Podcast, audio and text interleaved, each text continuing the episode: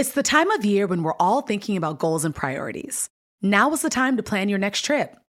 Whatever kind of travel fills you up, whether it's lounging on the beach, connecting with family and friends, or going on a foreign adventure, Expedia has the tools you need to plan a great trip. Download the Expedia app or visit Expedia.com to start planning. You do need to be a OneKey member to use price tracking. Signing up is easy and free. Expedia, made to travel. Hey, Fidelity. What's it cost to invest with the Fidelity app? Start with as little as $1 with no account fees or trade commissions on U.S. stocks and ETFs. That's music to my ears. I can only talk. Investing involves risk, including risk of loss. Zero account fees apply to retail brokerage accounts only. $0 commission applies to online U.S. equity trades and ETFs and retail Fidelity account. Sell order assessment fee not included. Some account types and securities excluded. Details at fidelity.com/commissions. Fidelity Brokerage Services, LLC, member NYSE SIPC. I'm Oprah Winfrey. Welcome to Super Soul Conversations, the podcast. I believe that one of the most valuable gifts you can give yourself is time. Taking time to be more fully present. Your journey to become more inspired and connected to the deeper world around us starts right now. The conversations I've shared with renowned thought leader and spiritual teacher Eckhart Tolle have been some of the most meaningful of my life. His wisdom has been so transformative. I keep a copy of his book, A New Earth, on my bedside table. I didn't understand the true meaning of ego until I met Eckhart. I used to think the ego presented itself as arrogance, selfishness, or feelings of superiority. But I know now that it's not always someone who's acting out or showing off. Everyone has an ego. And I believe most people aren't even aware of how it affects their daily life. Understanding the ego's constant disruption to our spiritual development is such an integral lesson in our path to awareness that it's become one of my very favorite topics to discuss on Super Soul Sunday. If you watch the show regularly, you will almost always hear me ask, what role does the ego play in this situation? This is the essential question we should all be asking ourselves whenever we encounter difficulty. As you hear the words of wisdom selected for this chapter, you will begin to understand how the answer is universal. The ego has the power to influence or derail every aspect of our lives. Accepting this as truth opens the door to where the real work begins. It was Eckhart who opened my eyes to how an ego-based mind can dominate everything. Ego represents that part of ourselves that identifies with our self-image, personality, talents, accomplishments, and perceived weaknesses. Everything that encompasses the false self. The ego draws a line and separates you from everyone else. It leads you to see the world as this is me and this is the other, when in fact, we all share the same source of spiritual energy. The ego makes judgments and longs to feel special. It loves conflict, creates enemies, and operates out of fear. In those moments, if you call your false self out by saying, oh, that's my ego flaring up, you begin to diminish its power. You begin to recognize that you are not your past, your social status, or the shape of your body. The size of your bank account has no bearing on your true self. What these conversations have taught me is that as we realize our own spiritual evolution, we have the miraculous ability to shed our current state of ego. As Eckhart Tolle says, the ego cannot exist in consciousness. Up first, Eckhart Tolle. Have you lost your ego? Yes. You have completely? Well, let's see. Who knows? Tomorrow it may suddenly appear again. You let me know if it does, because I wouldn't know it if it's really the ego. This is one of my favorite quotes from page 64. You do not become good by trying to be good, but by finding the goodness that is already within you and allowing that goodness to emerge. Again, we're talking about going to presence, the divine within you, and bringing that forth to whatever it is you do. Yes. Because trying to be good is often to improve one's self-image. Right, that's ego-driven. Ultimately, it's ego. So you try, and some people, for example, have been trying for centuries to love their neighbor as themselves. Right. But most of them have been finding it very difficult. Because love your neighbor as yourself really means, first of all, you need to be in touch with yourself, the self that you are beyond the form. Yes. And then you can love your neighbor as yourself because you recognize your oneness with your neighbor. Yeah. And so what you're saying is, that's so beautiful. I get it. Lots of bing, bing, ahas here. You're not, love your neighbor as yourself, as you're interpreting it, is not as yourself, the personality, not as yourself who's out there mowing the lawn. It doesn't mean if you go to the theater, give your neighbor tickets to the theater or whatever. It means the deeper, always, inner self, higher self. Yes. So love, I call love the recognizing yourself in the other, and yourself, your essential self, is consciousness. Got it. Then I begin, when I then meet people and interact with people, I see them on two levels or feel them on two levels. On one level, they are the form. Yes. Which is the body and their psychological makeup. Correct. On another level, they are the consciousness that I also am, because underlying the body and the mind is the consciousness out of which the body and the mind have come, and that is still there.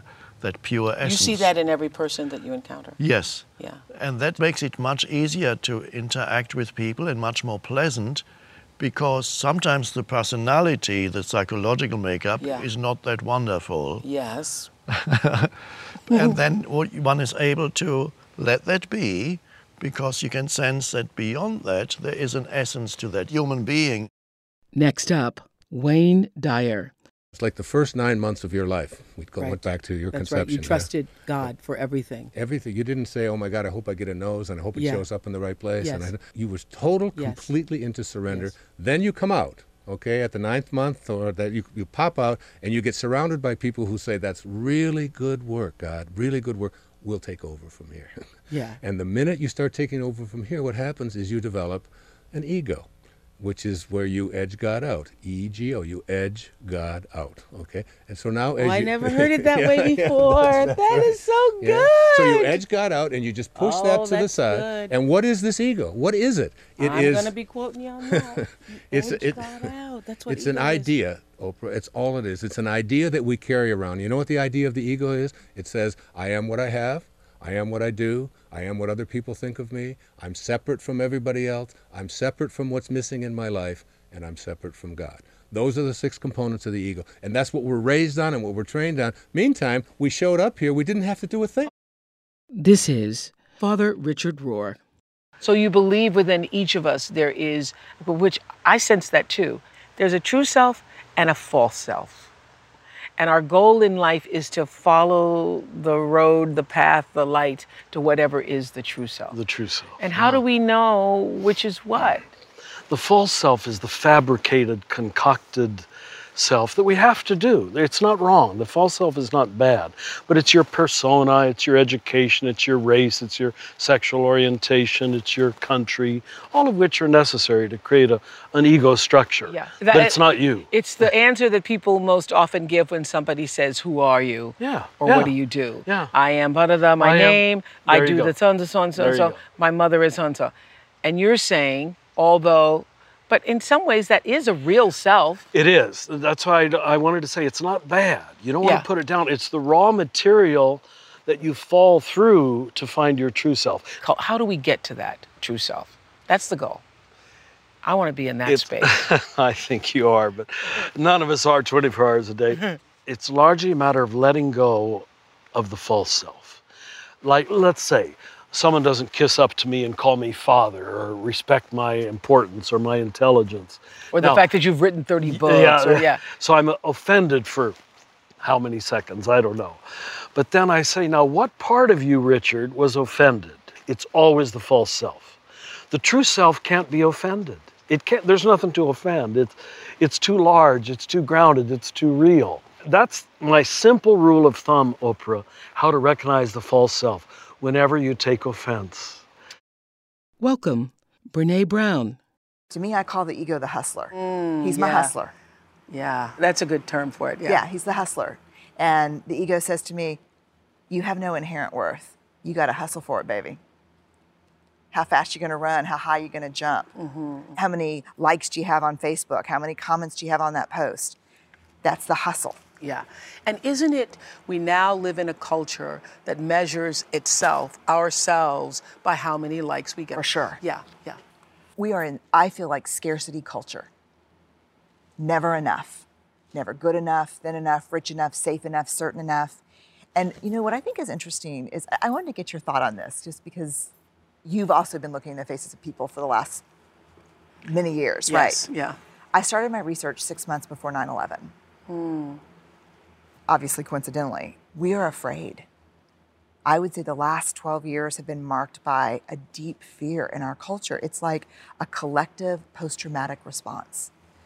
Like, all of a sudden... Oh, my God, I just had a big aha. Oh, that was such a big aha. I can track that. When you just said that, I just realized that we shifted from being on alert and afraid of whether it's the orange code or the yellow code. We somehow internalized that fear, and it shows up. It shows up in the bickering and the snarkiness, that we have internalized the fear. So we're not worried about what the code alert is anymore, because we think we're safe there. We got Homeland Security looking at that. But that fear has been internalized. That's what I heard you saying. That's it. Dr. Shefali Sabari. We are one. We are one. Are one, yes. Then we enter the ego. We split off from that source and enter ego. And the way the parenting paradigm has been set up is just designed for even a greater boost of ego than I've ever seen in any other relationship. Yes. And how does the ego sound? It's my, I, correct? We start talking like this. I as a parent, my child, right? The possession, the ownership, it's inherent. That's why I love this relationship, because it's such a trick from the universe, you know? The universe gives you children. It says they're yours, so it seduces you to thinking it's mine. Like, you have to call them mine, right? I'm not wrong in saying mine, but yet the child comes out and says, I'm not you, I'm not you, I'm not you. Now, deal with me, attune to me. Do you recognize my spirit? I will not belong or be yours. I can come through you, but I will not be yours. So let's take a big myth. They're all big, but the first one I talk about is that parenting, we've been told, is about raising the child. And parents say to me, well, what could be wrong with that? Who should I be raising? Yes. And when I turn the spotlight to them, and I say that you cannot even dare to have the audacity to think about raising another being until you yourself are parented. You have raised your own self to the highest level of evolution, then you can aspire to meet this being who is living in the present, who has no attachment to identity. Our children, young ones, under the age of 5, they're not attached to, how do I look? Am I complete? Do I need to become someone? They say to the world, they declare if they had a chance. They are born knowing they're enough. They don't think I need to become a lawyer, a scientist, go to any Ivy League school to give themselves a stamp of approval. We put this lack onto them. So if we continue with this idea that we are noble beings, selfless, right? And I tell parents, you have to own that there's a big degree, a high amount of narcissism, egoic desire to fulfill your own self, to have children. Parenting is not selfless. There are elements of selflessness in it, but the driving force to have a child comes from your own desire to complete something within you. Wow. And that's why children revolt. Either they withdraw because they've just been shackled with compliance after compliance, or they revolt. And then, boy, then we are told by culture, oh, now you better punish them. Culture is not outside of us, you know. Yeah. So the myth is that parenting is about the child. Even though you are parenting your child, parenting is really about you. if you don't raise yourself first and parent yourself, you will then aspire to make your child a mini version of yourself. So you're actually not even raising the child then, you're just raising yourself. So let's just call it what it is, rein that ego in, parent yourself, and then you will attune to your child. Then you will make space for the spirit of your child to unfold. Did you know that it's Asian American and Pacific Islander Heritage Month? Macy's is highlighting some really cool AAPI-owned brands right now, like Cardon, Kaja, Amelia George, and Hey Meave. Plus, you can help to support college access and student success when you donate online or round up in-store to APIA scholars. APIA is the nation's leading nonprofit organization devoted to the academic, personal, and professional success of Asian American, Native Hawaiian, and Pacific Islander students. Shop Asian American and Pacific Islander-owned brands at Macy's.com or in-store. Discover why critics are calling Kingdom of the Planet of the Apes the best film of the franchise. What a wonderful day! It's a jaw-dropping spectacle that demands to be seen on the biggest screen possible. I need to go. Hang on. It is our time. Kingdom of the Planet of the Apes. Now playing only in theaters. Tickets on sale now. Rated PG-13. Some material may be inappropriate for children under 13. Life is a highway, and on it there will be many chicken sandwiches. But there's only one McCrispy, so go ahead and hit the turn signal if you know about this juicy gem of a detour. One, two, three, four. Those are numbers, but you already knew that. If you want to know what number you're going to pay each month for your car, use Kelley Blue Book My Wallet on AutoTrader. They're really good at numbers. AutoTrader. Jack Canfield. How big a role does our own negativity play into what the future is? I know you write about gossip. You say gossip and judgment affect you too because you end up releasing a poison into the river of energy. I love this. That is set up to bring you that which you truly want. It's releasing a poison into the river of energy. That's set up to bring you that which you truly want. Right. Every time we are negative about someone else, we are actually affecting ourselves. And the other thing that's important, you know this too, because I've heard you talk about it, is every time we judge someone else, it's just a projection of our own self-judgment. Parts of ourselves we don't accept, or parts of ourselves we won't give permission to express.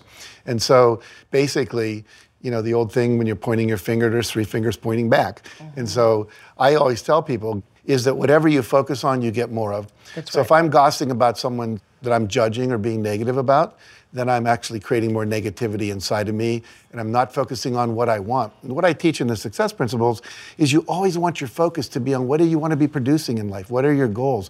What are the qualities you want to be experiencing? And if you're not doing that, then you're wasting your time. You're not going to get to where you want to go. Jeff Weiner. There was an article about you, about your evolution, that Fortune magazine did a while back. And you were described as someone who, quote, wielded your fierce intelligence like a blunt instrument. Hmm. And when you read that, you felt what? I think when I was a younger executive, I had a tendency to make the same mistake that a lot of inexperienced executives make, which is projecting onto your team the way you do things and expecting them to do things the way you do them. And when there's any kind of dissonance, when someone's not doing things the way you expect them to be done, you can get frustrated. Yeah. And you express that frustration. And it's a mistake. And what's far more effective is to, and this in part is where managing compassionately comes from, is to get out of your own head, to recognize that not everyone has the same strengths, to recognize that once you understand what motivates somebody, what they're good at, where they find challenges, what they're fearful of, you can get the most out of that person. And it was through an interaction I had with my own manager where I was expressing to that person that I felt they were not managing compassionately, that I realized I was actually doing the exact same thing with someone on my team. So tell me that. I think this is good. This is a good story. You're in a meeting, and somebody's being a jerk, and constantly being passive aggressive. Yeah, we would get together a team of leaders as part of the staff meeting for this individual. And there was a colleague of mine, a member of this person's team, who was very effective in their role, but they weren't doing the job the way our manager wanted them to do the job. Yeah.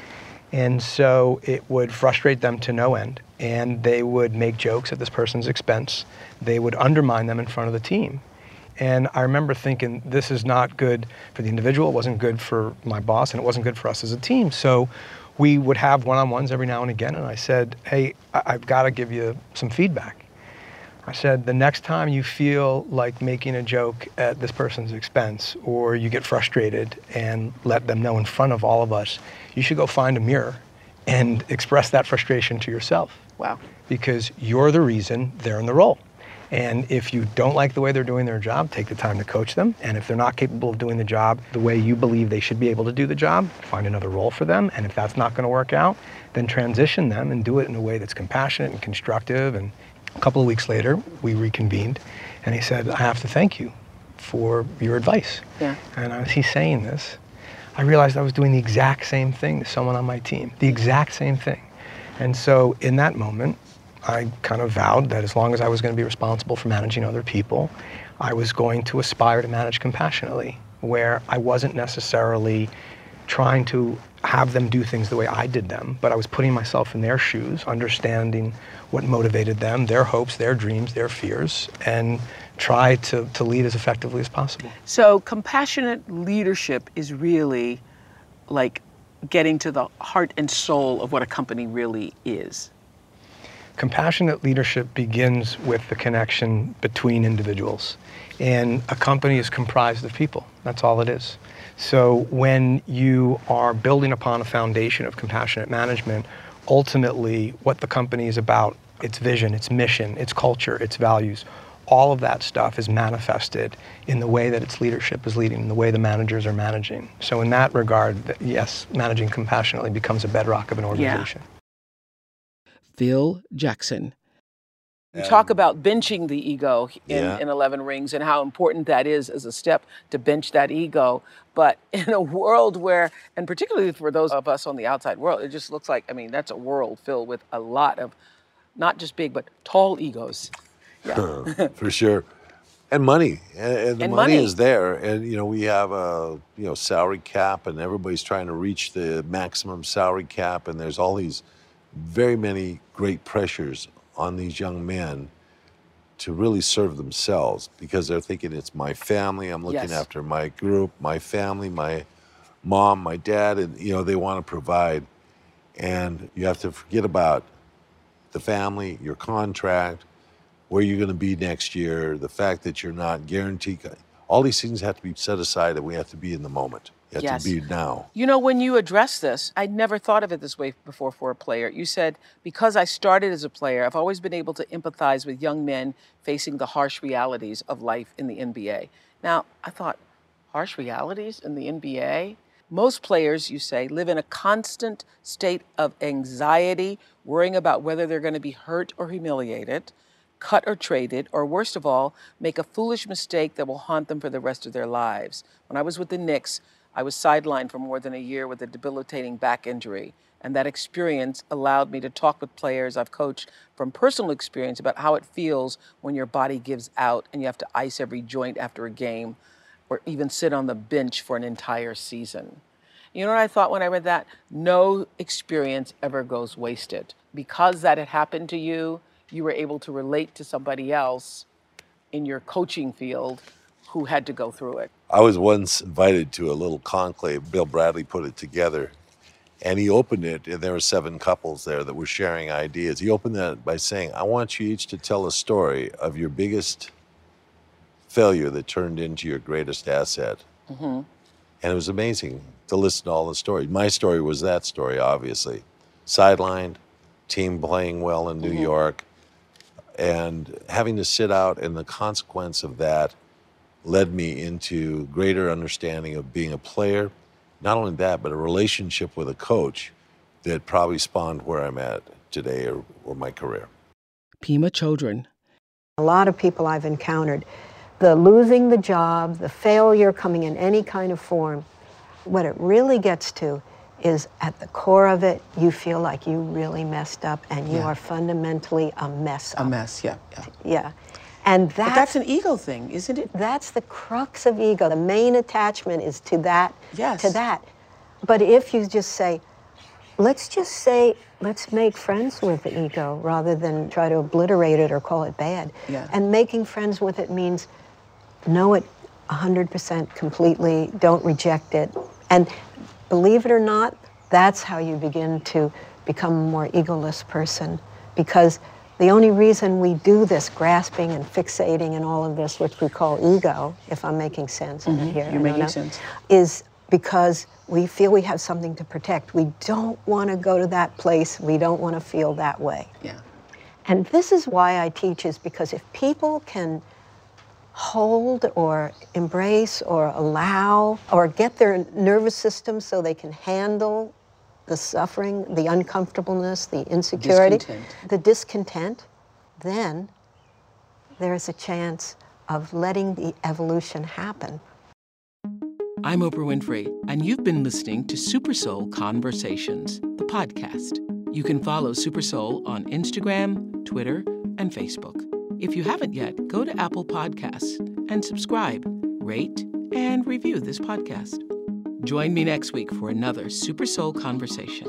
Thank you for listening. Life is a highway, and on it there will be many chicken sandwiches. But there's only one McCrispy, so go ahead and hit the turn signal if you know about this juicy gem of a detour. When you need mealtime inspiration, it's worth shopping Kroger, where you'll find over 30,000 mouthwatering choices that excite your inner foodie. And no matter what tasty choice you make, you'll enjoy our everyday low prices, plus extra ways to save, like digital coupons worth over $600 each week. You can also save up to $1 off per gallon at the pump with fuel points. More savings and more inspiring flavors make shopping Kroger worth it every time. Kroger, fresh for everyone. Fuel restrictions apply.